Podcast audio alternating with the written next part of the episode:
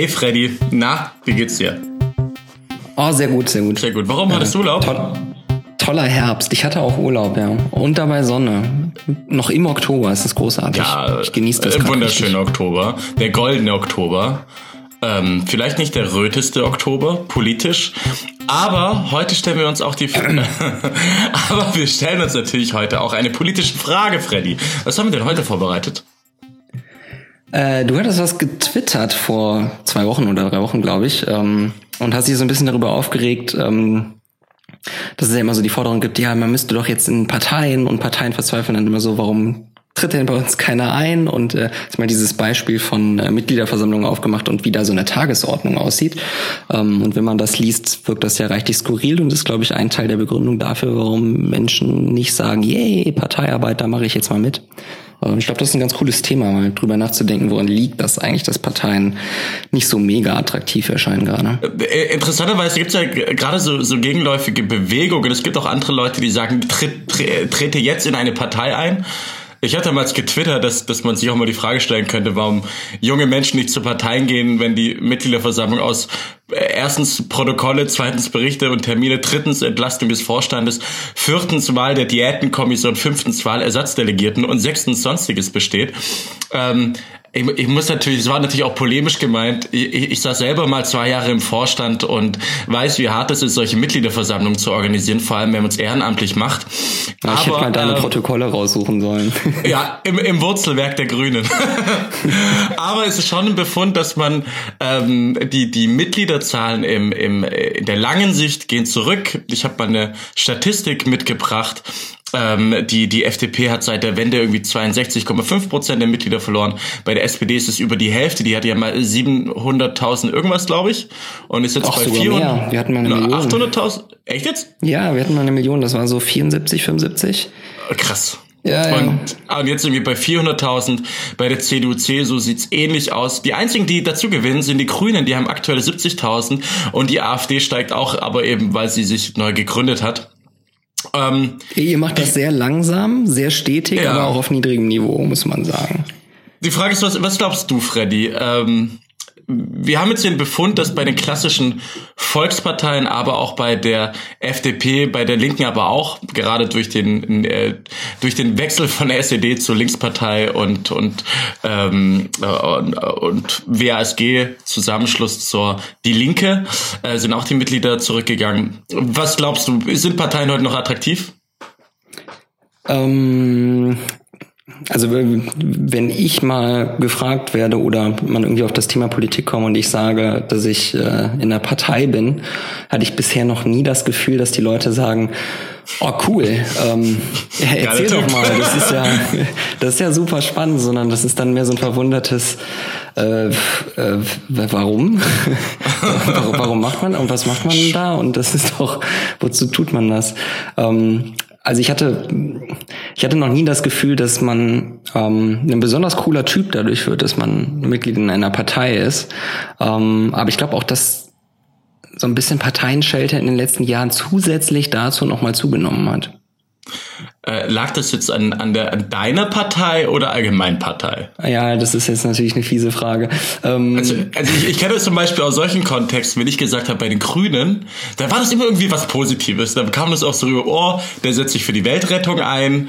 Und das war dann, man wollte dann auch immer so ein bisschen wissen. Also man ist dann in der Familie auch zum Beispiel oder in einer Kneipe, dann ist man auch die Person, der kann man A, erstmal so Fragen stellen, B, kann man sich aber auch immer auskotzen. So, ich finde ja, es gibt ein paar gute, aber so, weißt du, was ich meine?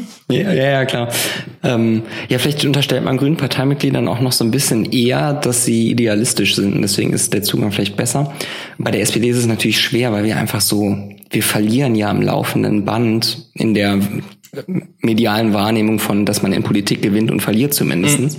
Von daher ist das jetzt nicht ist keine Spaßveranstaltung zu sagen, dass man SPD-Mitglied ist. Ich glaube, in der CDU ist das noch irgendwie wahrscheinlich noch mal was anderes, weil man immer sagen kann, ja, wir haben die Merkel, ne? Das ist ja irgendwie cool, die hat Macht und ist ja auch sympathisch und beliebt. Das hatte die SPD jetzt schon sehr lange nicht mehr. Also wenn wir jetzt aber davon ausgehen, dass, ich meine, die AfD und die Grünen, die haben so in Tausendersprüngen Mitgliederzuwachs, was ja jetzt in der Halbierung von 700, 800, 900.000 Mitgliedern der SPD und CDU, CSU ja eher so kleine Minimalschritte sind. Wir haben diesen Rückgang an Mitgliedschaften ja nicht nur bei Parteien, wir haben es auch bei Gewerkschaften, wir haben es bei, was gibt's noch so für gesellschaftliche Institutionen? Ehen haben wir es auch weniger, Kirche haben wir es ganz massiv.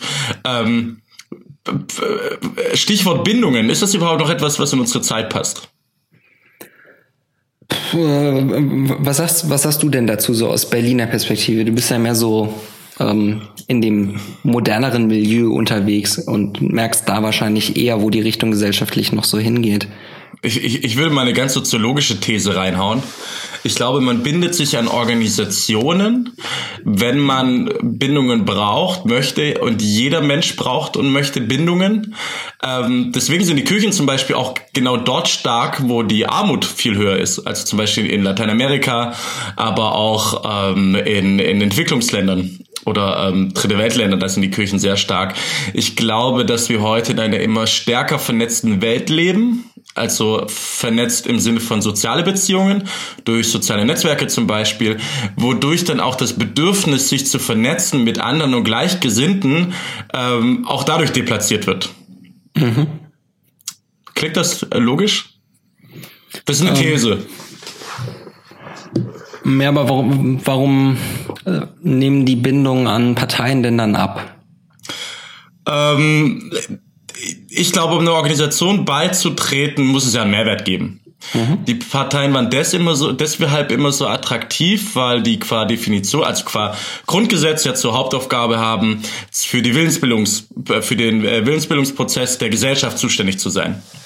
Das war früher total wichtig und das haben die damals auch erfüllt. Ich glaube aber, dass wir früher auch noch nicht das Internet hatten. Wir hatten das mal kurz umrissen in der Demokratie- und Digitalisierungsfolge, wenn ihr da mal reinhören wollt. Weil heute habe ich eben nicht mehr den Brockhaus im Bücherregal, um es mal ganz platt zu sagen, sondern ich kann halt nach allen politischen Informationen googeln. Das heißt automatisch auch, ich brauche nicht mehr zu einer Parteiveranstaltung zu gehen, um mich über Sachen zu informieren. Also was gerade in der Regierung passiert oder sonst was. Ich glaube, das andere, warum Parteien oder wann Parteien vor allem attraktiv sind, ist, wenn ich Einfluss habe. Und wann habe ich Einfluss? Das ist, wenn es um was geht. Zum Beispiel, wenn es darum geht, Stuttgart 21 aufzuhalten. Das war bei mir damals in Baden-Württemberg so. Wenn es um Regierungswechsel geht oder auch, wenn es eine charismatische Persönlichkeit ganz vorne hat. Wenn Martin Schulz zum Beispiel, wenn man sich die Mitgliederentwicklung der SPD anschaut, war es ja so, dass ein Riesenpeak gekommen ist, als damals Martin Schulz Kanzlerkandidat wurde. Mhm. Aber auch wenn es um Mitgliederentscheidungen geht, wie zum Beispiel bei den Grünen, hast du immer einen Peak gehabt von sehr viel Neueintritten, wenn es um die Urwahl ging, wer jetzt Spitzenkandidat und Spitzenkandidatin für die Partei wird. Mhm. Also ich glaube, bei solchen, wenn du verbindliche Einflussnahme auf Prozesse hast und auf Entscheidungen, die etwas bewirken können. Und der dritte Punkt ist, da komme ich mit bisschen Know-how aus meiner Organisationsentwicklung, Schiene und Unternehmensberatung, wo ich ja inzwischen arbeite, ist, ich glaube, du brauchst einen sogenannten Purpose. Purpose drückt aus, warum machen die etwas? Woran glaube ich? Es gibt einen sehr schönen Beitrag, den ich auch nachher empfehlen werde, von Simon Sinek heißt der, How Great Leaders Inspire Action.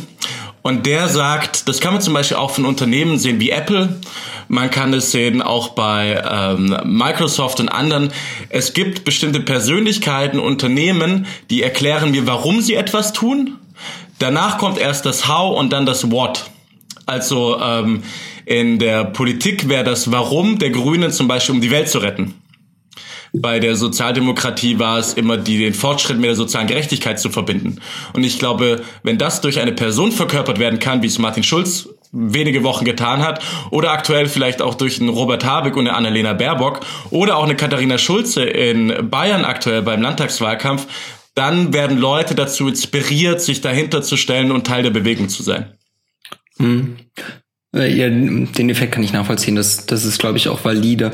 Aber du hast jetzt so ganz viele Ausreißer im Endeffekt genannt, ne? Also immer dann, wenn es mal irgendwie eine große Mitgliederentscheid gab oder wenn eine Person an der Spitze der Partei stand. Und das sind ja Dinge, die kommen und gehen. Also die gibt's halt ab und zu mal, manchmal nicht. Aber die Mitgliederentwicklung der Parteien ist ja irgendwie seit den 70er, 80ern rückgängig. Das scheint also ein längerfristiger Trend zu sein. Und ich finde da die These, dass es inzwischen einfach schwieriger ist, so langfristige Bindungen zu erzeugen, egal für welche Organisation, erstmal die wichtigere. Weil die Leute sich vielleicht einfach nicht so lange mit einer Organisation identifizieren wollen, diese Verpflichtungen eingehen wollen, dafür vielleicht auch weniger Zeit haben als vorher. Das sieht man in anderen Domänen ja auch. Also es werden weniger Ehen eingegangen. Ist es nicht irgendwie der gleiche Effekt? Ist es für dich ein Kulturwandel dann auch? Ja, das scheint so zu sein. Also ein Stück weit einfach eine weitere Individualisierung der Gesellschaft, die vielleicht nicht förderlich ist fürs, man schließt sich zusammen und macht was langfristig. Ich würde das gar nicht so sehr auf Individualisierung beschränken, sondern es ist ja auch die ganze Arbeitswelt. Also früher war ich 40 Jahre beim gleichen Unternehmen. Früher war ich 40 Jahre beim gleichen Mann oder bei der gleichen Frau. Früher war ich 40 Jahre bei der gleichen Partei. Man erlebt es ja heute auch, kommen ja immer wieder Artikel, auch im Zuge des Landtagswahlkampfes Bayern. Nach 40 Jahren tritt der Domkapillar XY aus der CSU aus. Also diese langen Bindungen das ist ja etwas, was die ganze Gesellschaft, also Wirtschaft, Gesellschaft, Politik, Kultur, irgendwie alles so verbindet. Deswegen ist es, glaube ich, nicht so sehr die Individualisierung, sondern wahrscheinlich eine Flexibilisierung und auch Agilisierung der Gesellschaft. Also agil, ich gehe proaktiv den Wandel an, anstatt mit dem sinkenden Schiff unterzugehen. Und einen anderen Punkt, den du eben genannt hattest, war das Thema Purpose. Ich würde das jetzt mal gleichsetzen mit Parteien erschaffen normalerweise so starke Weltbilder, auf die sich verschiedene Menschen irgendwie einigen. Also das, was du genannt hast, ne, die Grünen hatten das Weltbild von wir sind hier, um die Welt zu retten, und die SPD hat immer einen Kampf von unten gegen oben geführt oder den sozialen Fortschritt ermöglicht. Wenn das mal wichtig war, um Menschen an sich zu binden, ist ja die Frage, ist das den Menschen jetzt nicht mehr so wichtig wie früher, oder sind Parteien nicht mehr in der Lage, diese Weltbilder irgendwie vernünftig zu kommunizieren? Oder haben sie die falschen? Also sind sie aus der Welt gefallen? Ganz klar Letzteres. Also ich glaube, das, was fehlt, ist ja wirklich dieses... Robert Habeck hat das mal sehr gut auf den Punkt gebracht in dem Zeit-Talk, der, glaube ich, 2 Stunden lang geht, wo er sagt, die Leute glauben nicht an dich, wenn du sagst, du kriegst hier 2 Euro mehr und da 2 Euro mehr. Du musst erzählen, was ist eigentlich die Zukunftsvision. Oder dieser TED-Talker, den ich gerade erwähnt habe, der Simon Sinek, der hat es sehr geil auf den Punkt gebracht, fand ich. Martin Luther King, er hat nicht von einem Plan erzählt, er hat von einem Dream erzählt. Du kannst es bei allen erfolgreichen Wahlkämpfen sehen. Von Barack Obama ist ja das beste Beispiel. Trump aber auch. Make America Great Again. Oder Yes, we can. Change. Das sind die großen Narrative, die erfolgreichsten Parteien und vor allem auch die charismatischen Köpfe, die vorne standen, haben immer ein Dream und keine 10-Punkte-Pläne verkauft. Ich glaube, es können 10-Punkte-Pläne können die Parteien immer noch gut. Können super gut. Ich habe es auch gerade wieder beim Wahlkampf gesehen. Ich kriege wieder Videos in meine Timeline gespielt. Das sind die 10 Punkte, die wir umsetzen werden, wenn wir an der Leute, es hört. Macht das, was ihr davor verkauft habt, wo ihr Zuspruch hattet, aber hört auf mit diesen 200-Punkte-Plänen. Ich glaube, dass der Sozialdemokratie fehlt es aktuell völlig. Die Sozialdemokratie hat gar kein Purpose mehr. Also sie kann mir nicht mehr erklären, warum sie das tut, was sie tut. Ich glaube, das ist auch das, was wir auch immer im Gespräch haben. Du sagst dann immer, ja, aber die macht doch das und das und das hat sie gerade umgesetzt, hier mit der Mietpreisbremse, und dann musst du mir das immer erst erklären, weil ich danach frage, aber was ist das denn genau? So, weil ich es nicht verstehe so. Und Was die Grünen gerade sehr gut machen, ist zum Beispiel zu sagen, wir sind die liberal-freiheitlichen, die liberal-europäische Partei, und ihr wählt uns oder kommt zu uns, und ihr wisst, wir setzen uns dafür ein, dass Deutschland weltoffen bleibt und europäisch bleibt. So, also da ist etwas, wir wissen, warum wir die Grünen wählen. Mhm. Ich glaube, die AfD kann das leider auch extrem gut. Leider. Ja, klar. Die CDU hat das total verloren. Also die CDU hat ja auch immer, warum tut ihr das, was ihr tut, ja für Stabilität und Wohlstand?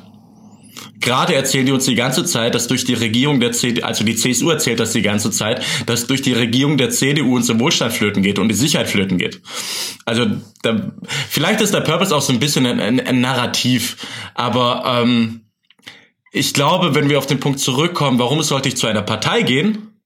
Warum sollte ich also meine eigene Zeit dafür einsetzen, etwas zu unterstützen, was unglaublich viel Zeit raubt, ist es, dass es was sehr stark Mobilisierendes haben muss, und das hat es halt durch, am Ende ist es, glaube ich, dass du selber einen Mehrwert darin siehst, warum du es tust. Mhm. Natürlich sollten wir später mal eine Folge zum Thema Weltbilder der Parteien irgendwie noch machen. Ja. Aber lass uns mal weitergehen. Eine andere These, warum Parteien nicht mehr so attraktiv wären. Es gibt ja so ein bisschen die Erzählung von Politik hat gegenüber der Wirtschaft extrem an Macht verloren, und so die wichtigen, richtigen Entscheidungen, die werden eigentlich nicht mehr in der Politik getroffen, und die Politik hängt irgendwie am Tropf der Wirtschaft, und Lobbyisten haben viel mehr Einfluss als Bürger und all dieser Kram. Ich weiß gar nicht, ob da was dran ist. Ich wollte dich gerade fragen, glaubst du das? Nee, ich glaub's nicht.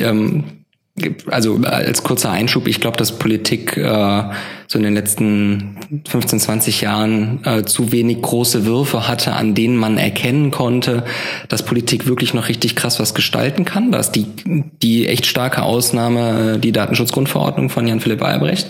Die muss man, glaube ich, einfach mal nennen. Da hätte vor 5 Jahren wahrscheinlich auch jeder gesagt, das ist ja unmöglich, Facebook regulieren und so. Wie soll das denn gehen? Das ist ja alles Quatsch, und der hat es halt einfach gemacht. Also es geht. Aber trotzdem verfangen diese Argumente, glaube ich. Und ich fürchte, das trägt auch dazu bei, zu sagen, ja, warum soll ich dann bei Parteien überhaupt noch mitmachen? So, das entschieden wird doch eh anders. Ja, ich glaube, du hast mit beiden Punkten recht. Ich glaube, also der eine ist, war das früher mal anders, dass die Wirtschaft viel Einfluss hatte? Nee. Und ich finde, wir sollten auch mal weg von dieser geradlinigen, dichotomen Unterscheidung, das ist Wirtschaft, das ist Gesellschaft, das ist Politik, weil es stimmt ja nicht. Also die Wirtschaft, Politik und Gesellschaft, alles zusammen hat ja unglaubliche Überschneidungsmengen. Jeder, der Teil der Gesellschaft ist und arbeitet, ist auch Teil der Wirtschaft, und wer einkauft, ist Teil der Wirtschaft, und der Welt ist auch Teil der Politik, und der Staat, das sind wir am Ende alle. Deswegen würde ich, also wer treibt wen, ist da immer eine gewisse Frage. Gerade haben es Bürger geschafft, im Hambacher Wald, Hambacher Forst, RWE aufzuhalten. Ja. Ich glaube, was aber gerade der Fall ist, du hast das, glaube ich, mal gesagt, dass Politik reguliert heute, worüber sich vorgestern aufgeregt wurde. Also was halt weniger gemacht wird, ist, die großen Entwürfe programmatisch vorzulegen, dass darüber diskutiert wird gesellschaftlich, sondern man diskutiert darüber, was man nicht kann. Und ich glaube, das ist sehr gefährlich. Es fehlt, wir leben gerade in so einem ideenleeren Raum. Mhm. Ist eine sehr Meta-Antwort, vielleicht auch ein bisschen kryptisch, aber das ist das, was mir so hängen bleibt. Und ich glaube, was dann auch noch schwierig ist, wenn man die ganze Zeit liest, also plötzlich ploppt dort ein neues Geschäftsmodell von einem Internetunternehmen auf. Dort ist dann in WhatsApp, haben jetzt plötzlich alle, dort ist was erfolgreich, und die Chinesen kommen vielleicht rüber. Also wir lesen die ganze Zeit, dass die Wirtschaft was bewegt, aber die Politik hat irgendwie ein dauerhaftes Staatsversagen, und durch diese Diskrepanz wird es unglaublich schwierig zu begreifen, wo mache ich eigentlich gesellschaftliche Gestaltung? Eher im digitalen Wirtschaftsbereich oder in der Politik? Da ist es im Zweifel eher der digitale Wirtschaftsbereich. Mhm. Das wirkt auf mich auch so. Also dieser Punkt, wo entstehen eigentlich gerade die fortschrittlichen Ideen. Ja.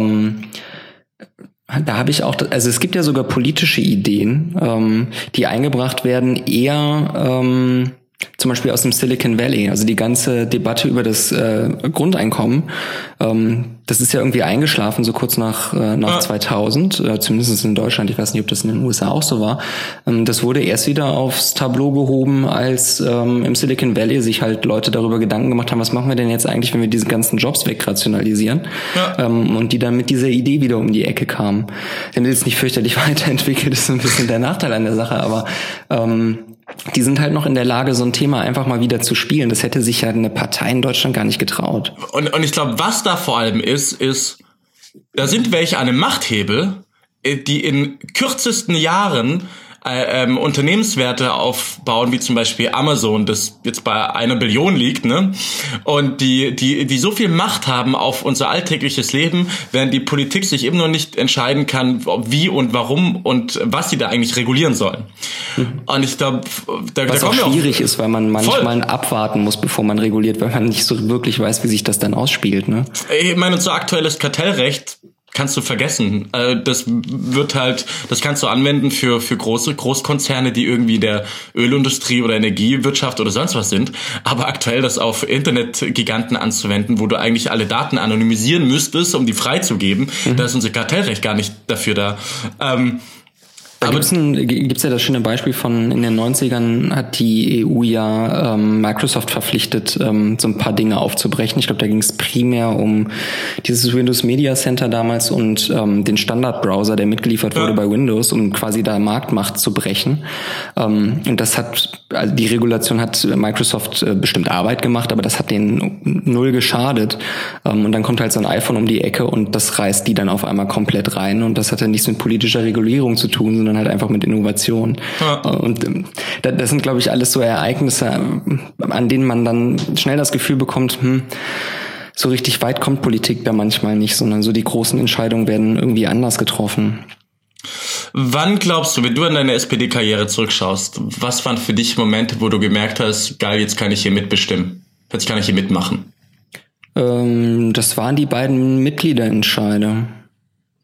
Du bist passives Mitglied, du gehst nicht zu Ortsvereinen oder gehst nicht mehr zu Ortsvereinen und sowas, ne? Ja, genau, nicht mehr. Warum nicht? Das ist ganz klassisch der Faktor, diese Sitzungen finden statt, wenn ich nicht kann. Und es kommt auch noch hinzu, dass dadurch, dass ich beruflich mit der Partei ja auch relativ viel zu tun habe, dann halt irgendwann auch mal Schluss sein muss. Kennst du auch diese Parteimitglieder, die quasi so einen Freundeskreis haben, der exakt nur innerhalb der Partei funktioniert und die so gar nichts mehr mitbekommen? Das habe ich an mehreren Leuten gesehen, das fand ich so krass unattraktiv, dass ich mir halt immer geschworen habe, nee, das muss noch irgendwas daneben geben, sonst wird man kirre. Ja, und These, ich glaube, genau das ist das, was fehlt. Also wir hatten vorhin den Punkt Bindungen. Eine Bindung bin ich eingegangen im Vereinsleben, aber auch im Arbeitsleben. Also Kumpel ist auch ein klassischer SPD-Begriff auch. Das waren halt deine Kumpels, weil du halt auch 20 Stunden am Tag mit denen abgehangen bist, weil die halt mit dir im Braunkohlewerk waren. Parteien haben ja noch unglaublich wichtige soziale Funktionen. Also Gregor Gysi hat das, glaube ich, mal gesagt, dass irgendwie 10% jeder Partei von Verrückten beherrscht werden oder die Verrückten sind. Aber du musst halt trotzdem, die Partei hat auch die Aufgabe, solche Menschen aufzufangen. Ich fand damals, als ich hier in Berlin angefangen habe, mich bei den Grünen zu engagieren, fand ich es völlig faszinierend, als die SPD hier immer die Bingo-Abende gemacht hat. Und mir wurde dann gesagt, Leute, wir müssen auch mal sowas machen. Die so, warum? Das ist doch voll unpolitisch. Also typische grüne Antwort. Und ich so, das ist geil. Also hier wollen Leute, die gehen hin, Gleichgesinnte, die haben ähnliche Ideen und haben vielleicht nicht so viele Freunde zu Hause und finden dann euch mit ähnlichen Ideen, wo ihre Anliegen und ihre Bedürfnisse mal ausgetauscht werden können. Dann macht ihr mit dem Bingo-Abende. Das gleiche können wir auch machen. Können wir Gärtnern oder keine Ahnung was. Aber nee, muss ja immer inhaltliche Sachen werden. Nee, aber das fand ich ziemlich faszinierend, weil die SPD, glaube ich, da auch noch ein viel größeres auch Vernetzungswerk hat mit AWO und so weiter und Wohlfahrt. Ich wollte diese Funktion auch gerade gar nicht kleinreden. Also ich schätze das total. Das ist wahnsinnig wichtig. Das habe ich auch gar nicht so verstanden. Habe ich überhaupt nicht so verstanden. Ich glaube, das wird aber, wenn man sich den Aufstieg der AfD anschaut, Die AfD ist zum Beispiel, ich glaube, die AfD ist die erste Partei, die das normale Parteienwesen disruptiert hat. Und zwar das normale Parteienorganisationsmodell ist ja eigentlich, ich gehe zum Ortsverein, dort kann ich diskutieren, dann wenn ich da ein paar Jahre drin gewesen bin, dann kann ich mich auch mal als Ersatzdelegierter wählen lassen und dann als Delegierter und irgendwann nach 20, 30 Jahren bin ich dann, oder vielleicht auch schon nach 5 oder 6, werde ich dann irgendwann Abgeordneter. So ist ja normalerweise so die Parteilaufbahn. Außer du bist ein Übercrack und kommst von außen rein, weil du thematisch so mega gut bist. Mhm. Die AfD hat das folgendermaßen gemacht. Die hat das eigentlich gar nicht mehr gehabt so richtig mit Ortsvereinssitzungen und so weiter, sondern die haben sich halt in sozialen Netzwerken sind die entstanden, mhm. Über Gruppen und so weiter. Und die politische Partizipation war dann halt auch nicht, am Dienstag um 19 Uhr in so einem Kabuff zu sitzen, im Vereinshaus wo irgendwie oder im Rathaus, wo dieses Physiksaallicht auf dich prasselt und irgendwie die erste Stunde darüber geredet wird, welches Wort im Protokoll auf Seite 2, Zeile 32 kommt, weil es wurde ja so nicht letztes Mal gesagt, sondern die Leute haben untereinander diskutiert in Facebook-Gruppen und sich darüber aufgeregt und gegenseitig komische Bilder zugeschickt. Mhm. Und dann ist das Ganze viel, viel größer geworden und du hattest plötzlich solche Facebook-Fangruppen und Leute, die auf andere Kommentarspalten gegangen sind, die halt in diesen Gruppen groß geworden sind. Mhm. Und ich glaube, das war das erste Modell, wo gezeigt wurde, oder hinterfragt werden konnte, brauche ich eigentlich noch Ortsvereinssitzungen, um Menschen zu mobilisieren, um eine politische Willensbildung zu haben und um politische Partizipation zu haben mit einem Machteinfluss, weil ja das, was passiert ist durch die Artikulation in sozialen Netzwerken, ich erzähle immer die Zahl, das war vor einem Jahr im Februar, 27% der Menschen in Deutschland informieren sich über soziale Netzwerke nach einer Umfrage von YouGov, dadurch hatten sie plötzlich einen Machteinfluss, weil ja auch der Journalismus total draufgegangen ist, dass in Kommentarspalten sich laute Leute plötzlich echauffieren. Und das war zum ersten Mal, glaube ich, ein disruptiver Vorgang innerhalb einer Partei oder wie Parteien früher funktioniert haben, wurde komplett zerstört. Mhm. Und hat funktioniert. Mhm. Ich finde jetzt an der Stelle die Frage interessant, ist das bei der AfD quasi nur der Staat gewesen? Also haben die quasi so ein Minimum Viable Product gebaut und gesagt, wir lassen den Kram, der nicht zwingend notwendig ist, um die Wahl zu gewinnen, jetzt einfach erstmal weg und um den kümmern die sich jetzt später, wenn sie so langsam Fuß fassen. Also man muss ja in den neuen Bundesländern so ein bisschen Angst haben, dass die sich da so richtig krass etablieren und dann werden die ja auch Geld bekommen, dann können die so Strukturen vielleicht aufbauen. Und parallel dazu ist ja interessant, dass die Piratenpartei eigentlich denselben Staat hingelegt hat, und klar, die haben sich zerstritten und so, aber die hätten ja auch die Chance gehabt, das irgendwie zu verfestigen und haben das nicht hinbekommen. Und die Frage ist jetzt, wird die AfD das dann hinbekommen und warum eher als die Piratenpartei? Ich glaube, das ist wieder der Purpose dann. Also der Purpose der AfD ist, wir wurden ja jahrelang unterdrückt und unsere Meinung wurde ja nicht gehört. Es gibt so einen geilen Tweet von Beatrix von Storch, den ich mal gezeigt habe, wo sie getwittert hat, endlich können wir ja unsere Meinung artikulieren. Durch die sozialen Netzwerke. Und ich glaube, damit hat sie so recht, weil plötzlich Menschen, die davor weggeschickt wurden am Stammtisch oder in ihre Kneipe, wenn wir den gleichen geredet haben, können plötzlich ihre Meinung an 40 Millionen Menschen in Deutschland transportieren auf Facebook. Und das macht schon einen riesen Unterschied. Plötzlich wirst du da gehört, du hast plötzlich lauter Freunde mit dir und das ist halt eine unglaubliche Organisationsmacht. Bei den Piraten, die haben ja, und der Purpose der AfD war, wir zerstören das, oder ist immer noch, wir zerstören das Establishment. Und heute und früher der Purpose bei der Piratenpartei war, wir machen die Demokratie besser. Aber ich glaube, wie wir alle gemerkt haben, sind soziale Netzwerke führen nicht zu einer Schwarmintelligenz, die besseren Lösungen bringt. Mhm. Da möchte ich kurz anschließen mit, ich glaube, was für eine Funktionslogik schwierig geworden ist für Parteien, was auch mit Bindung zu tun hat und warum immer weniger Menschen sich auch den Abend freinehmen, um dorthin zu gehen, ist, dass Demokratie und auch Gremien unglaublich lange brauchen. Ich mache ja ganz viel Organisationsentwicklung und Prototypisierung beruflich. Prototypisierung bedeutet, wir haben eine Idee und innerhalb von wenigen Wochen, 3-4 Wochen wird das getestet, ob es funktioniert oder nicht. Also agile Arbeitsweisen, 80% ist besser als 100% und wir machen schnell Ergebnisse. Und das ist eigentlich die Arbeit, womit du in der digitalisierten Welt zu schnellen Ergebnissen bekommst. Also schnell testen, um das auf den Markt zu bringen und zu gucken, wie es funktioniert. Mhm. Und da steht eine Partei völlig entgegen. Eine Partei funktioniert so, dass Leute dort oft Macht haben, die aufgrund von Präsenz und nicht, ich sag's jetzt mal ganz radikal, den Spruch habe ich von einem ehemaligen Kollegen, die aufgrund von Präsenz und nicht aufgrund von Kompetenz dort sitzen, wo sie sitzen. Und das führt natürlich für Leute, die schnell was bewegen wollen, weil sie sehen, durch die digitalen Möglichkeiten kann ich schnell was testen, wie kriegt mein Beitrag viele Likes oder nicht, kriegt er gutes Feedback oder nicht. Ich glaube, in der heutigen Welt verliert so schnell deine Geduld in Parteien. Mhm. Da gibt's eine Analogie zu wie Wahlkämpfe geführt werden. John Favreau hat die aufgemacht in dem tollen The Wilderness Podcast auf crooked.com. Der beschrieb, wie so auf Bundesstaatsebene in den USA immer noch Wahlkämpfe primär gemacht werden, so von diesen Wahlkampfmanager-Alpha-Tieren, die irgendwie alle weiß und alt sind und extrem gut vernetzt in der Medienbranche, ne? Also die Ansprechpartner bei den Fernsehsendern haben, bei den Druckereien, bei den Zeitungen und so. Und die deswegen der Demokratischen Partei halt auch immer die Dinge verkaufen, die sie einfach können, weil sie dieses Netzwerk haben. Voll. Und sagen dann halt, ja nee, wir brauchen auf jeden Fall zwingend diesen TV-Spot und da buttern wir richtig Kohle rein. Ja. Und John Favreau sagte dann halt, ja das ist aber halt, also die Idee ist jetzt irgendwie alt, wir können das doch jetzt viel besser machen, warum machen wir denn nicht 5 verschiedene kurze TV-Spots, die wir auf Facebook raushauen, die nicht hochproduziert sind und gucken erstmal, was funktioniert eigentlich. Und dann können wir uns immer noch überlegen, wenn einer davon so geil funktioniert, dass wir ihn irgendwie ins Fernsehen stellen.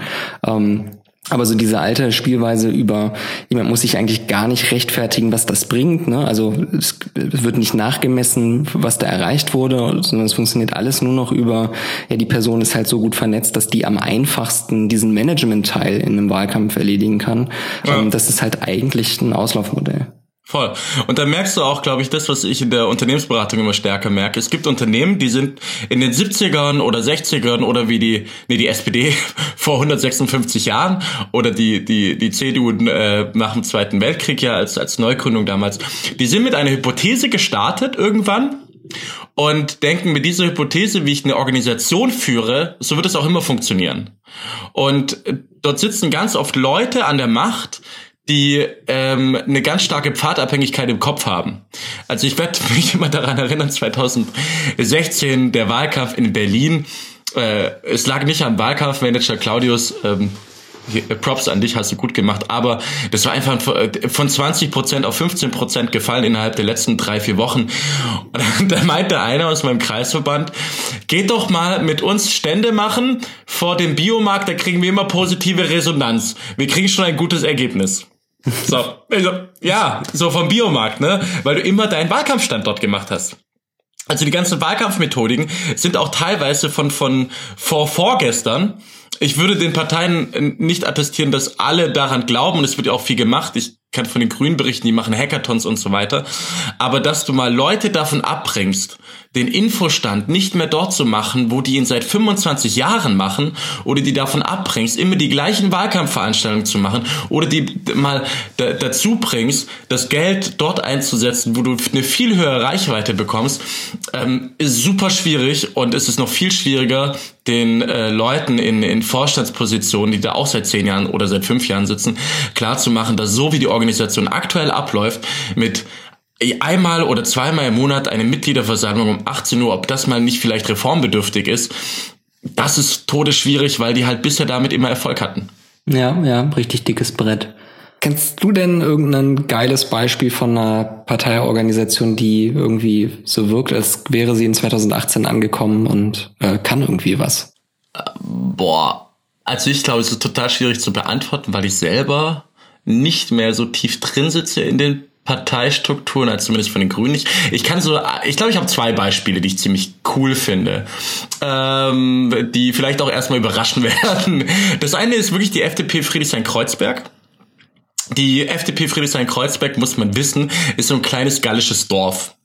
Und die FDP Friedrichshain-Kreuzberg war damals auch so ein kleiner, also so wie ich das aus Erzählungen erfahren habe, war das damals auch nach dem Rauschmiss der FDP aus dem Bundestag 2013 so das Ideenlabor haben die sich, glaube ich, getauft. Die haben Folgendes gemacht, so wie es mir berichtet wurde. Die haben geguckt, was sind die Kompetenzen innerhalb der Mitglieder, die wir haben, und was denken die Leute in Friedrichshain-Kreuzberg von uns und wie denken wir eigentlich, was für Politik wir in Friedrichshain-Kreuzberg machen wollen. Und die haben dann herausgefunden, die war nicht mal in der Bezirksverordnetenversammlung, also in dem Kommunalparlament, was glaube ich eine 3%-Hürde hat, vertreten. Aber die haben gemerkt, dass ganz viele Leute wollen eigentlich eine liberale Politik, aber keine FDP so richtig. Aber es gibt viele Leute, die gegen diese rot-rot-grüne Übermacht oder grün-rot-rote Übermacht in Friedrichshain-Kreuzberg was machen wollen. Und die haben dann Folgendes gemacht. Die haben halt regelmäßig das Instrument der Bürgeranfragen genutzt, um im Kommunalparlament der in Friedrichshain-Kreuzberg Gehör zu bekommen. Und die haben da zusammen ein Team aufgebaut, was unglaublich viel Spaß hatte, und die haben einen Kulturwandelprozess gemacht mit allen Mitgliedern, was dann glaube ich sogar in die Bundesebene übertragen wurde und für viel Aufsehen gesorgt hat, und die hatten dann noch viel Mitgliederzuwachs und haben viel positives Feedback bekommen, weil die einfach die Kompetenzen genutzt haben, die Mitglieder haben, und auch eine verbindliche Einflussnahme bekommen haben durch diese Bürgeranfragen. Also die haben dann Politik als Freunde gemacht quasi. Das finde ich ein ziemlich cooles Beispiel. Die haben auch so ein paar Resolutionen verabschiedet und sind da auch relativ linksliberal drauf, glaube ich. Liebe Friedrichshain-Kreuzberger der FDP, wenn ich da was falsch erzählt haben sollte, tut mir leid, könnt ihr gerne korrigieren. Erwähnen wir dann in der nächsten Folge. Anderes Beispiel, was mich ziemlich fasziniert hat, war das ist jetzt kein Ortsverein oder so, sondern als ich den Deutschlandtag der Jungen Union gesehen habe, ich möchte inhaltlich, werden alle wissen, kann ich damit nichts anfangen, aber ich war super fasziniert, was für eine unglaublich technologische Ausstattung die da haben und wie geil die das vermarkten. Also da hast du irgendwie, also du siehst da halt nur glückliche Menschen, die also in den Videos über diesen Deutschlandtag der Jungen Union, das ist der Bundesparteitag, dann fliegt da eine Drohne drum durch die Gegend und dann hast du hier ein fancy Ding und dann siehst du lauter glückliche Menschen am Tanzen, und wenn du da ein junger Mensch bist, dann denkst du doch, da möchte ich ein Teil davon sein. Das finde ich unglaublich stark, als wir die eine Publicity da machen können. Inhaltlich brauchen wir gar nicht darüber reden, das ist teilweise überkrass reaktionär und schlimm bei der Jungen Union, aber wie die das vermarkten, das ist schon echt einsame Spitze, und das finde ich schon sehr, sehr geil. Ja, hatte mich auch beeindruckt. Ich habe auf Twitter relativ viele Videos von denen gesehen, wo sie einfach einen Livestream über ein iPhone angemacht haben, wenn so die Parteiprominenz in diese Halle kam, auf so Gimbals, also so Bildstabilisatoren, sodass die relativ geiles Bild produziert haben, und haben quasi einfach nur immer nur kurz so die Atmosphäre in diese Halle eingefangen. Das war schon sehr schlau und mit echt niedrigem Budget und quasi einfach nur so ein kleines Smartphone, echt geilen Effekt. Super geil, total anschlussfähig. Und was sie sonst noch, also da würde ich jetzt als waren aber nicht so viele Frauen da bei der Veranstaltung, habe ich gehört. Nee, der ganze hatte die Angela Merkel einen sehr geilen Kommentar gebracht mit, Frauen bereichern nicht nur das private, sondern auch das politische Leben, weil der komplette geschäftsführende Vorstand der Jungen Union gerade neu gewählt wurde, nur mit Männern. Ansonsten, was für Mitgliederwerbung gerade, muss ich auch sagen, sind Bayern. Bei den Grünen in Bayern, das ist gerade phänomenal dazu zu schauen, das habe ich auch schon mal in der Folge erwähnt, die füllen da Zelte. Die Katharina Schulze macht, glaube ich, den ersten und vielleicht auch bahnbrechenden Instagram-Wahlkampf, weil du wirklich komplett alles miterleben kannst auf Instagram. Das ist total geil. Und die auch wirklich immer neu mobilisieren und geile Videos machen und sagen, hier, macht mit, hier. Und die haben dieses geile Framing, die sagen, hier liegt was in der Luft. Mhm. Hier liegt was in der Luft. Also das ist, Du musst jetzt dabei sein. Hier gibt's Veränderung. Hier gibt's was zu spüren. Also wieder vielleicht diesen Punkt, auf den wir vorhin gekommen sind, die Mobilisierungskraft. Vielleicht ist auch die Mobilisierungskraft das, was am Ende so einen Ortsverein zu einem Nukleus neue Ideen machen kann. Ja, und das ist auch wieder so ein bisschen der Faktor Macht, ne? Also ihr Grünen habt da an vorderster Stelle quasi gerade die Chance, so ein bisschen Geschichte in Bayern zu schreiben. Das ist natürlich attraktiv. Cool. Kennst du irgendwelche innovativen Ortsvereinsgeschichten jetzt auch aus deiner Blase heraus? Wir sind ja beide jetzt nicht mehr so krass drin einfach. Ja, also so aus der Entfernung habe ich ein ganz schönes Beispiel der SPD Rheinland-Pfalz mitbekommen. Die haben da ein Quartiersbüro gegründet. Und das zeichnet sich dadurch aus, dass man erstens an einen Ort gegangen ist, wo es zwar SPD-Wähler gibt und klassisches SPD-Klientel, aber die Organisation der SPD jetzt nicht mehr so tief verwurzelt war, also quasi so ein bisschen neues Land erschlossen. Und der zweite Punkt, der schließt auch so ein bisschen an einen Punkt, den wir ganz am Anfang genannt haben, sind Parteien nicht eigentlich auch so ein bisschen Dienstleister?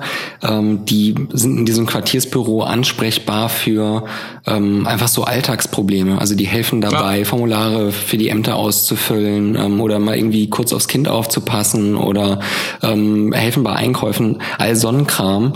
Also gar nicht Dinge, die im ersten Sinne irgendwie politisch sind, sondern halt wirklich, die verstehen sich da so ein bisschen als Dienstleister des Quartiers vor Ort, was natürlich zur SPD auch und dem Selbstverständnis der SPD extrem gut passt. Also das war so das Beispiel, was mir in den letzten Wochen aufgefallen ist, was irgendwie voll ganz geil schlau klang.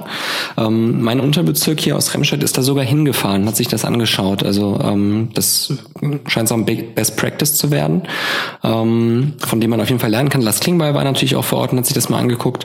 Wäre geil, wenn man davon irgendwie ein paar Ideen übertragen kann. Ich kann mal so ein bisschen aus dem Hinterzimmer berichten. Also hier in Remscheid gab es auch eine Debatte darüber, kann man das nicht eigentlich bei uns auch machen? Also brauchen wir irgendwo ein kleines Büro an einer Stelle, wo die Leute im Alltag so vorbeikommen, im Gegensatz zu einer Geschäftsstelle, die man aufsuchen muss. Ne? Also unsere jetzige ist irgendwie in der 4. Etage. Da läuft natürlich keiner zufällig rein. Und da stellt sich so einer Partei wie die SPD dann einfach das Problem von, kriegen wir das finanziert, diesen Raum? Und dieser Servicegedanke, der funktioniert ja nur dann, wenn man sagen kann, wir haben auch irgendwie feste Öffnungszeiten, an die sich die Leute dann halten können. Man kann ja nicht aufmachen, weil man lustig ist, weil sonst ist das Ding immer zu, dann versucht es ein Bürger einmal und dann war's das. Und dann ist es halt echt in so einer kleinen Stadt wie Remscheid, also wir haben 110.000 Einwohner und ich glaube 410 Mitglieder ungefähr. Da ist es ein Kraftakt zu organisieren, dass man so ein Büro durchgehend irgendwie geöffnet hat. Das ist einfach sau schwierig. Und wenn man dann halt auch noch dieses finanzielle Risiko eingehen muss von, man mietet das an, ist so eine Idee, die in der Theorie extrem attraktiv klingt, in der Praxis einfach schwer umsetzbar. Trotzdem sollte man es natürlich versuchen.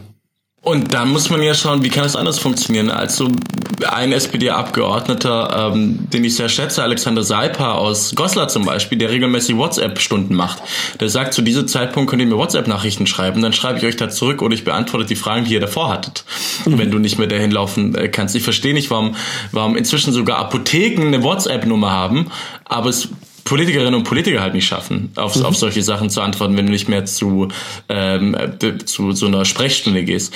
Aber ich möchte auch noch zwei positive Beispiele nennen. Die Maja Lasic aus meinem Bezirk, die hat hier zum Beispiel auch Sprechstunden für Bleiberecht und gemacht. Die ist, glaube ich, auch Juristin, auch supergeil. Und hier die Linke, die macht hier zum Beispiel auch Sprechstunden für Obdachlosigkeit. Also auch echt zielgruppenfokussiert, ne? Aber auch Partei als Dienstleistung, als wo kann ich hin? Wo ist eine Partei auch wirkmächtig in meinem praktischen Leben? Was man da als Partei dann einfach noch erkennen muss zusätzlich ist, man erbringt nicht nur diese Dienstleistung, sondern man hat halt die Chance, von Betroffenen Dinge zu erfahren, die man wahrscheinlich selber übersieht, wenn man nicht in der Situation ist. Das ist, glaube ich, der Faktor, der eigentlich wichtiger ist noch als, dass wir kriegen ab und zu aus Versehen mal so ein paar Leute ab, die sich bei uns melden, weil wir irgendwie was Unpolitisches als Dienstleistung erbringen. Das ist ja vielleicht dann auch der Missing Link.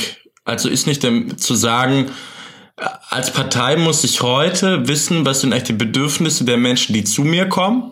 Also ich muss eigentlich ständig in Research gehen, mit den Menschen im Austausch bleiben, aber über die eigene Anhängerschaft hinaus. Also weil die Leute in meinen Gremien erzählen mir immer das Gleiche, ja, mal ganz platt gesagt.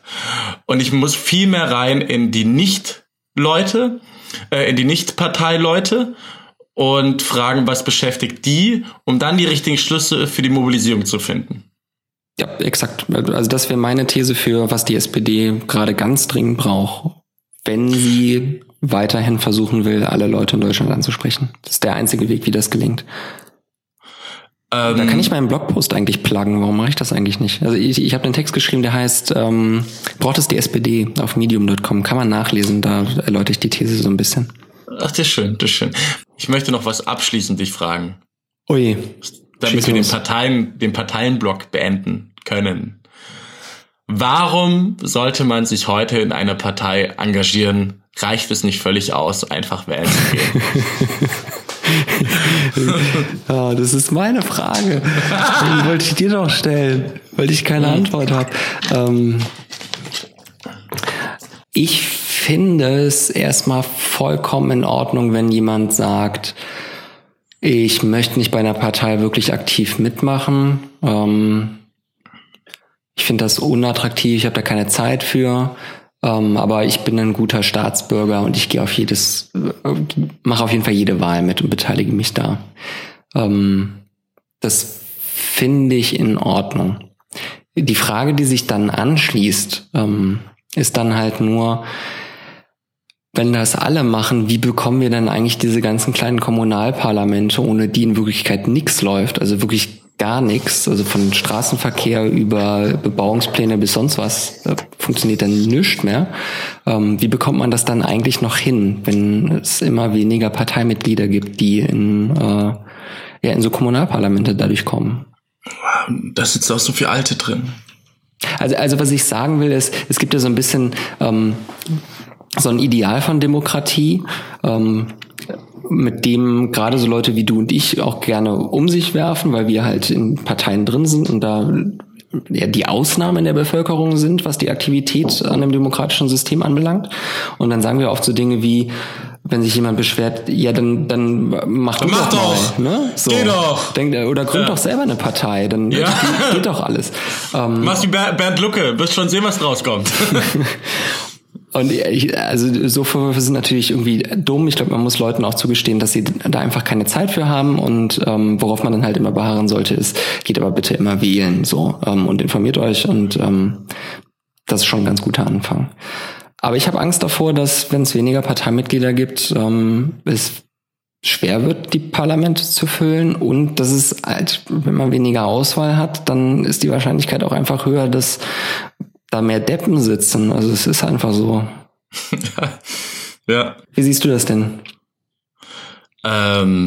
Durch deine Antwort sind mir ganz viele Antworten gekommen. Ich glaube, das ist doch super. Also ich glaube, das erste ist, weil ich zuletzt auch wieder von solchen Hongs auf Twitter vollgelabert wurde. Man hat ja gar keinen Einfluss auf die Politik, sondern bloß die Parteien, und das sind ja alles keine gewählten Volksvertreter, sondern bla, weil die Parteien machen ja die Listen und die Listen werden dann ja gewählt. Und dann meinte ich ja, dann geht doch in die Parteien. Und ich glaube, das erste, was wir viel stärker machen müssen, ist auch den Wert der repräsentativen Demokratie wieder zu stärken und zu den Leuten auch beizubringen, dass es gut ist, und zwar sehr, sehr gut, dass Menschen, die gewählt werden, für eine Zeit, also eine Legislaturperiode, Zeit haben, sich intensiv in Themen reinzuarbeiten und dass das auch richtig ist. Ich halte sehr, sehr wenig von direkter Demokratie auf Bundesebene, bin da auch ein Gegner von, weil da dann auch der Populismus sehr, sehr leichte Karten hat zu gewinnen. Deswegen ist natürlich die Frage, wie kann eine Demokratie mit Parteien in einer digitalisierten Welt aussehen? Da ist die zweite Frage, sollte man sich heute in der Partei engagieren? Wenn ihr Bock habt, dann macht das. Mich haben wirklich, zuletzt auch ein Kollege hat mich gefragt, kannst du mir was bei den Grünen empfehlen? Und ich bin dann auch immer so, ja, dann mach's, also geh rein. Aber es ist hart. Also es ist wirklich hart. Ich glaube, am besten ist es, wenn man mit Freunden das macht. Man muss wirklich coole Leute haben. Man muss dafür brennen, da reinzugehen und was verändern zu wollen. Sollte man deswegen in eine Partei gehen? Ja, wenn du Bock hast, glaube ich, auch den Next Step zu wagen irgendwann. Der bedeutet dann halt, ein Mandat anzunehmen. Weil irgendwann muss man sich, glaube ich, echt die Kosten-Nutzen-Frage stellen. Also kann ich mir das ökonomisch leisten, in der Partei zu sein? Oder sammle ich noch erst Erfahrungen in einem anderen Gebiet und gehe dann für ein bestimmtes Thema in eine Partei, um dann ein Mandat anzunehmen? Also gehe ich zum Beispiel erstmal eine Weile in den Energiebereich, um dann für den Ausstieg der Kohleverstromung mich im Parlament stark zu machen. Mhm. Ich glaube, das kann auch erstmal ein Weg sein, der richtiger ist. Also ich kenne Unternehmensberater, die für einen Bruchteil des Gehaltes jetzt im Parlament sitzen, die das genauso auch kommunizieren. Deswegen, ich glaube, kann man Parteien auch, oder sollte man Parteien auch danach verstehen, dass es wirklich die Orte sind, Einfluss zu nehmen. Ich habe mich zuletzt getroffen mit einem sehr einflussreichen Menschen in der Wirtschaft und habe ihm davon erzählt, wie kacke ich es finde, dass man über Parteien nichts mehr bewegt. Und seine Antwort, die mich da wirklich zum Nachdenken gebracht hat, war, weißt du, was der Unterschied zwischen Parteien und uns in der Wirtschaft ist? Parteien haben Macht. Und ich so, ja, wie meinst du das? Na, wenn die ein Gesetz verabschieden, dann ist es auch gültig. Und dann muss ich mich dran halten. Und wenn ich mich nicht dran halte, kommt das staatliche Gewaltmonopol. Mhm. Und ich glaube, das darf man nicht vergessen. Wenn man die Rahmenbedingungen ändern möchte, die grundlegenden Rahmenbedingungen, und die sind die können wirkmächtiger sein und sind auch wirkmächtiger als die Wirtschaft, dann muss man in die Politik immer noch, und das geht halt im Parlamentarismus, in der schön repräsentativen Demokratie halt über Parteien. Deswegen, ich kann es genauso verstehen wie du. Wählen, völlig richtig. Ich sage immer, das Wichtigste ist, überhaupt eine Meinung zu haben. Bildet euch eine Meinung. Wenn man Bock hat, richtig zu gestalten und richtig reinzugehen, auch mal Koalitionsvertrag mitzuverhandeln, zu schreiben und auch mal zu regieren und eine Verwaltung zu leiten, um das gesellschaftliche Leben zu gestalten, dann rein in eine Partei. Ja. Und es macht auch Spaß und man lernt viel. Ja, und es macht auch Spaß. Es gibt tolle Menschen da drin. Die Hälfte meines Freundeskreises, wenn nicht mehr sind, habe ich durch die Grünen kennengelernt. Also ich habe da unglaublich viel erlebt. Grüne Jugend allein schon. Parteitagen. Ich gehe noch zu Parteitagen, zum Bundesparteitag. Nein, ist eine geile Geschichte. Aber wir haben unsere Parteien, glaube ich, auch in den letzten Folgen schon stark gelobt. Von daher können wir das als Punkt ja mal stehen lassen, dass die Frage, warum sollte man eigentlich in eine Partei eintreten, gar nicht so eine einfache ist. Es ist überhaupt nicht eine einfache, vor allem wenn man halt, und das ist, glaube ich, das Schwierigste, man kriegt von Parteien selber mit, dass sie nicht mehr funktionieren. Ich glaube, das ist das Gefährlichste, was aktuell passiert.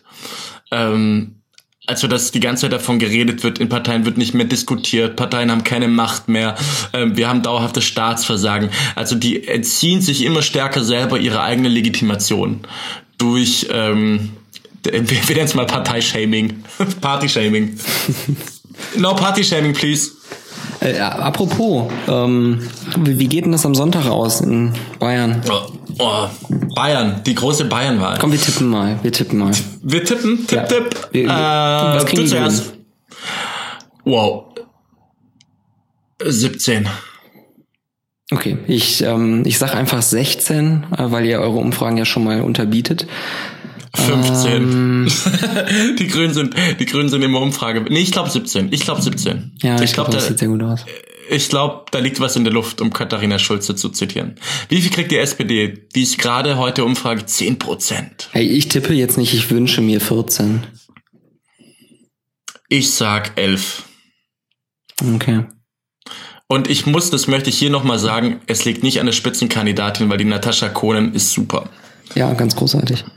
Und das tut mir echt leid da unten bei der SPD. Das tut mir wirklich leid. CSU? Wow, ich glaube 34,8. Okay. Was sagst du? Damit es spannend wird, sage ich jetzt mal 38. Was? Du sagst 38? Ja, ich glaube auch, aber ich kann selber fast nicht dran glauben, aber ich kann ja mal ein Szenario bauen. Freie Wähler. Viele Wähler, die die CSU gerade scheiße finden, aber sich am Wahlsonntag dann doch nicht trauen, die CSU nicht zu wählen. Kann sowas passieren? Gibt's das? Das Ding ist, diese These erzählst du jedes Mal vor der Wahl. Und jedes Mal stimmt sie nicht. Okay, anderes Szenario. Es gibt zu viele Menschen in Bayern, die aus Gewohnheit ihr Kreuz bei der CSU machen und die merken das gar nicht mehr. Ich meine, das ist genauso wie die ganzen Leute, wo 50% der bayerischen Wähler sind noch unentschlossen. Ja, das ist immer so. Also das ist 60% der Wähler und Wählerinnen bei der Bundestagswahl 2017 haben sich in den letzten Tagen für die Grünen entschieden. 60%. Ja, es gibt nicht ohne Grund diese 72-Stunden-Aktionen in jeder Partei. Genau, aber die standen bei den Umfragen davor auch noch bei 8% und haben dann 8,9 bekommen. Also so viel hat es dann auch nicht mehr ausgemacht. Ja, immerhin. Okay, die Freien Wähler. Boah, kenn ich mich nicht mit aus. Alle anderen Parteien finde ich irrelevant. Ich sag 13. FDP, kommt die FDP rein? Ja. Ich auch, weil die CSU verkackt. Ja. Kommt die Linke rein?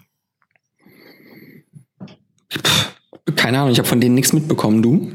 Nö, die haben da 4,5 Grad. Ich glaube nicht. Ich glaube, wenn du links bist, wärst du grün da. Okay. Gibt's in Bayern Linke? Wenn hier ein linkes... Oh, ich kenne ein linkes Mitglied aus Bayern.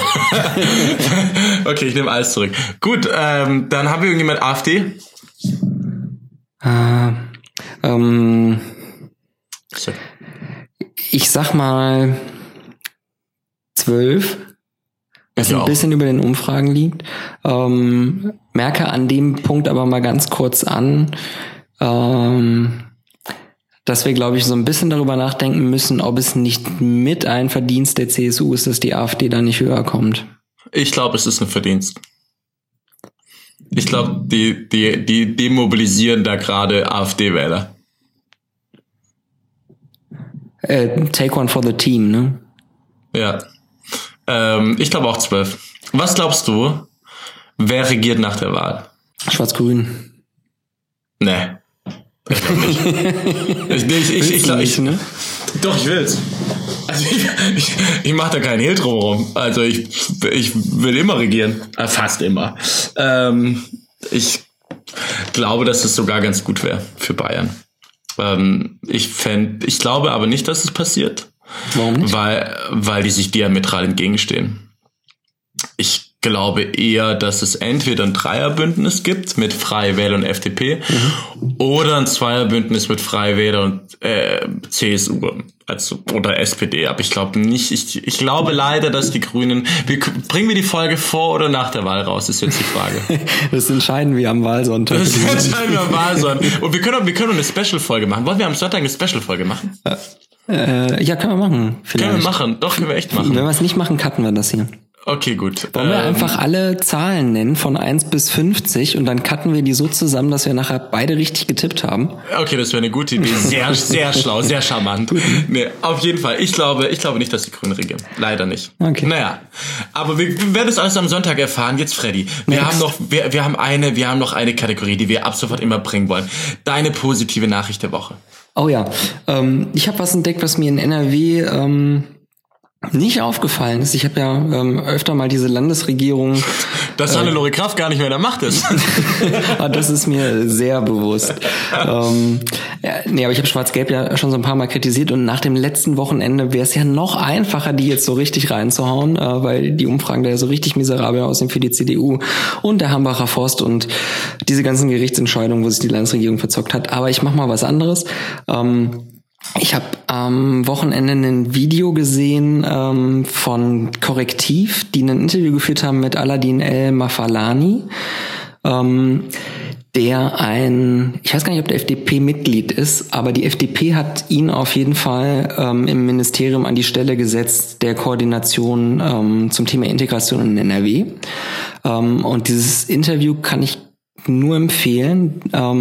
Der Mann kann unglaublich differenziert und unaufgeregt in einfacher Sprache beschreiben, wie die Integration so in den letzten 30 Jahren in Deutschland gelaufen ist, und zeichnet ein überraschend positives Bild von der Integrationsleistung von Deutschland und sagt, ist eigentlich gerade so ein bisschen ein Luxusproblem, dass wir uns darüber beschweren, dass Sprachkurse noch nicht so richtig perfekt sind und dass es noch nicht genug gibt und dass man nicht genug Lehrer hat und dass der ein oder andere da nicht so richtig mitkommt, weil immerhin können wir das jetzt. Vor 20, 30 Jahren gab es die einfach gar nicht. Das war der Fehler.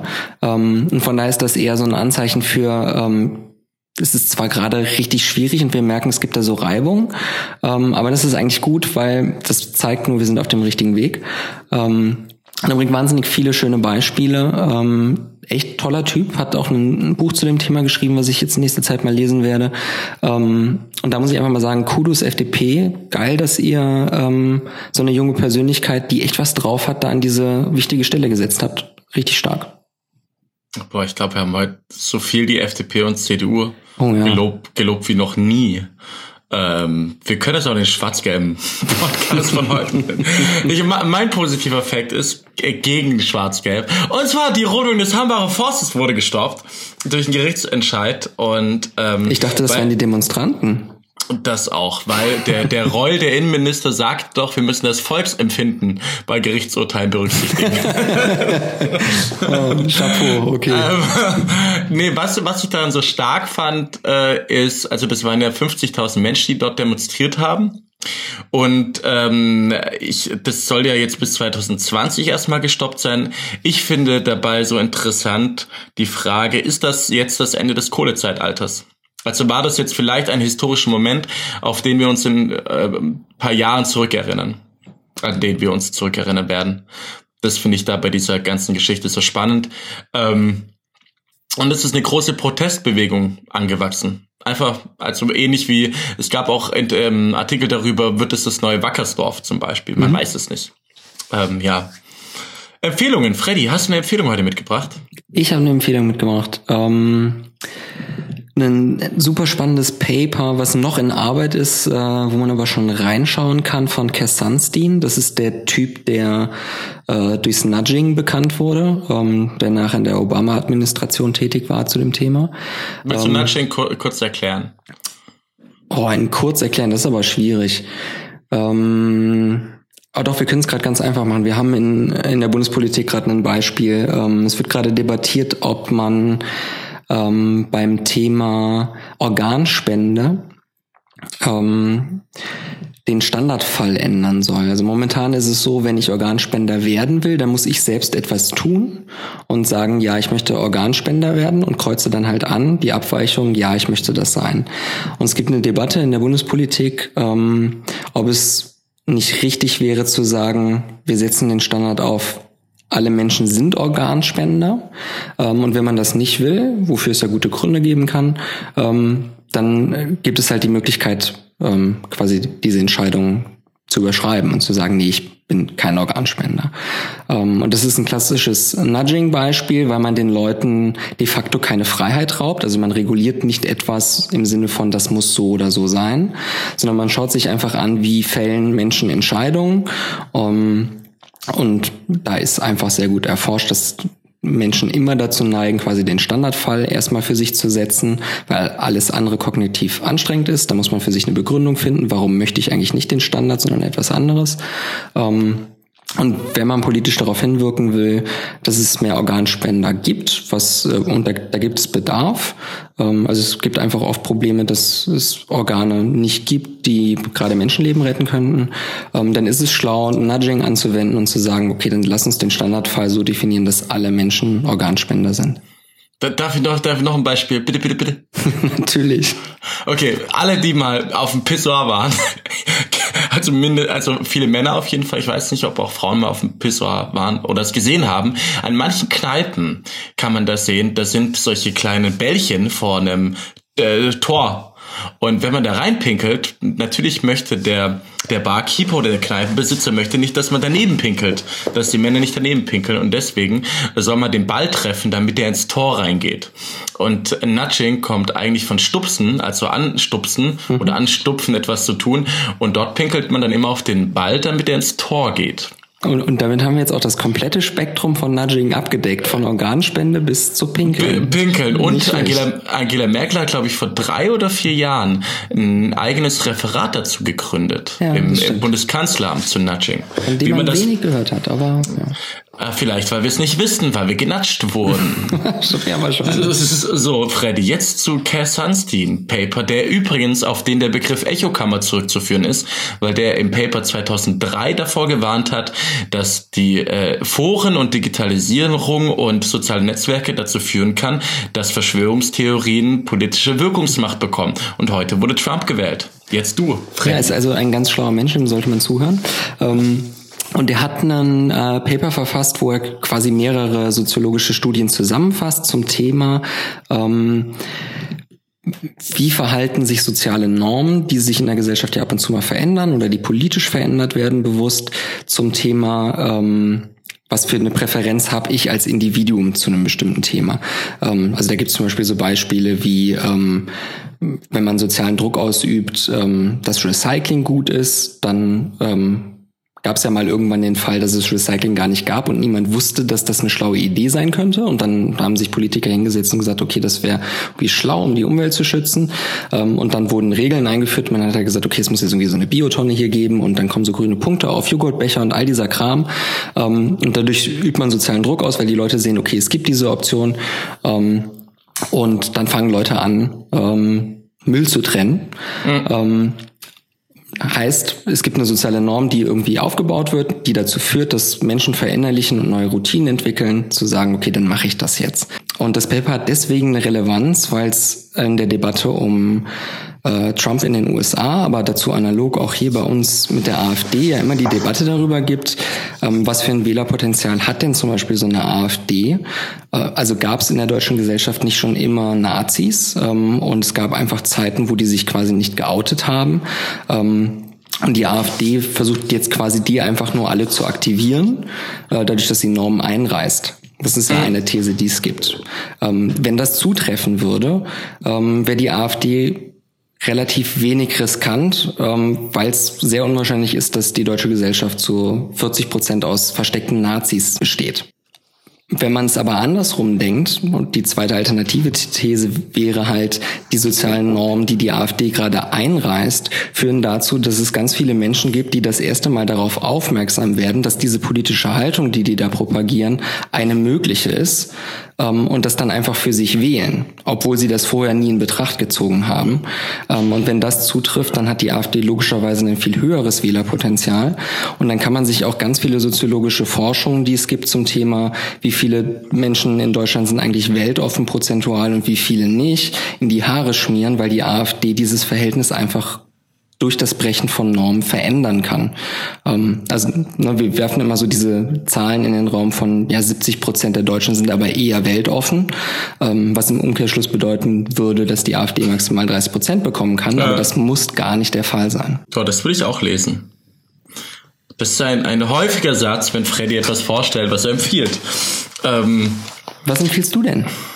Ich kann da gleich einen Artikel ranhängen, der sehr rumging von Jonas Scheible, ein Journalist, der auf T-Online das veröffentlicht hat, und zwar mit dem Titel "Wieso es keinen Rechtsruck gibt, aber die extreme Rechte trotzdem wächst". Hast du den gelesen? Zufällig? Ja, klar.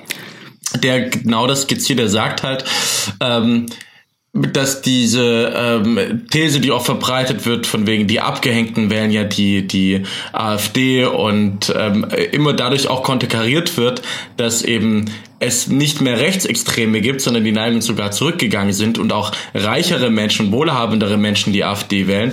Und der wirft dann folgende These auf, der sagt, es ist der Kampf zwischen Normalitären, nennt er das, also Leute, die sich als normal empfinden, gegen diejenigen, die mein Normalsein absprechen. Und es gibt diesen Prozentsatz von Rechtsextremen und der auf 4-5% ungefähr liegt oder 6%, die AfD wählen, weil sie gerne Nazis wählen, aber andere, die durch die populistischen Töne wie "das wird mir ja noch sagen dürfen" oder bei uns heißt das immer noch in Anführungsstrichen Negerkuss oder ähnliches.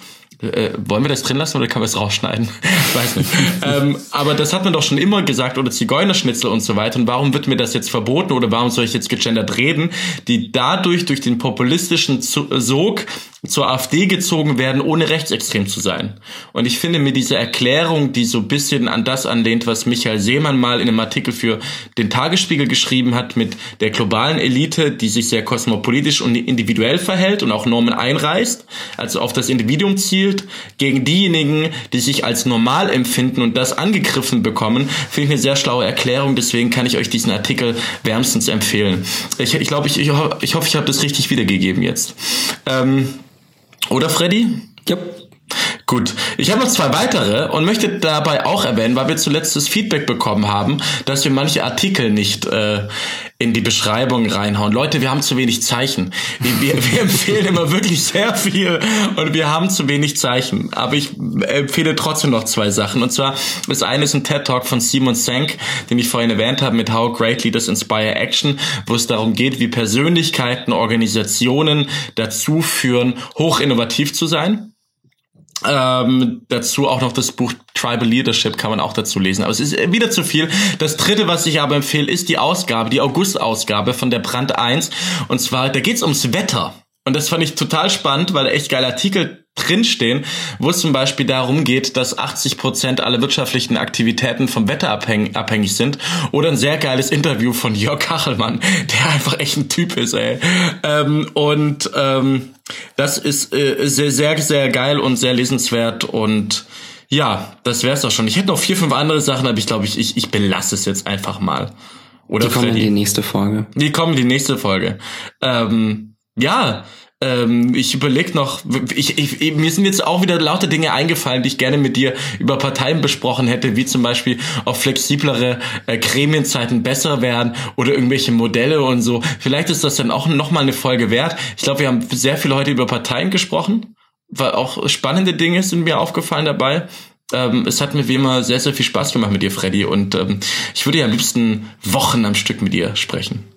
Ja, wir versuchen es aber nächste Woche nochmal. Oder vielleicht der Sonderpodcast am Sonntag. Ja, schon. Ich glaube, wir machen einen Sonderpodcast. Auf jeden Fall, Freddy, ich wünsche dir einen wunderschönen Mittwochabend. Wünsche ich dir auch. Viele Grüße nach Berlin. Viele Grüße nach Remscheid.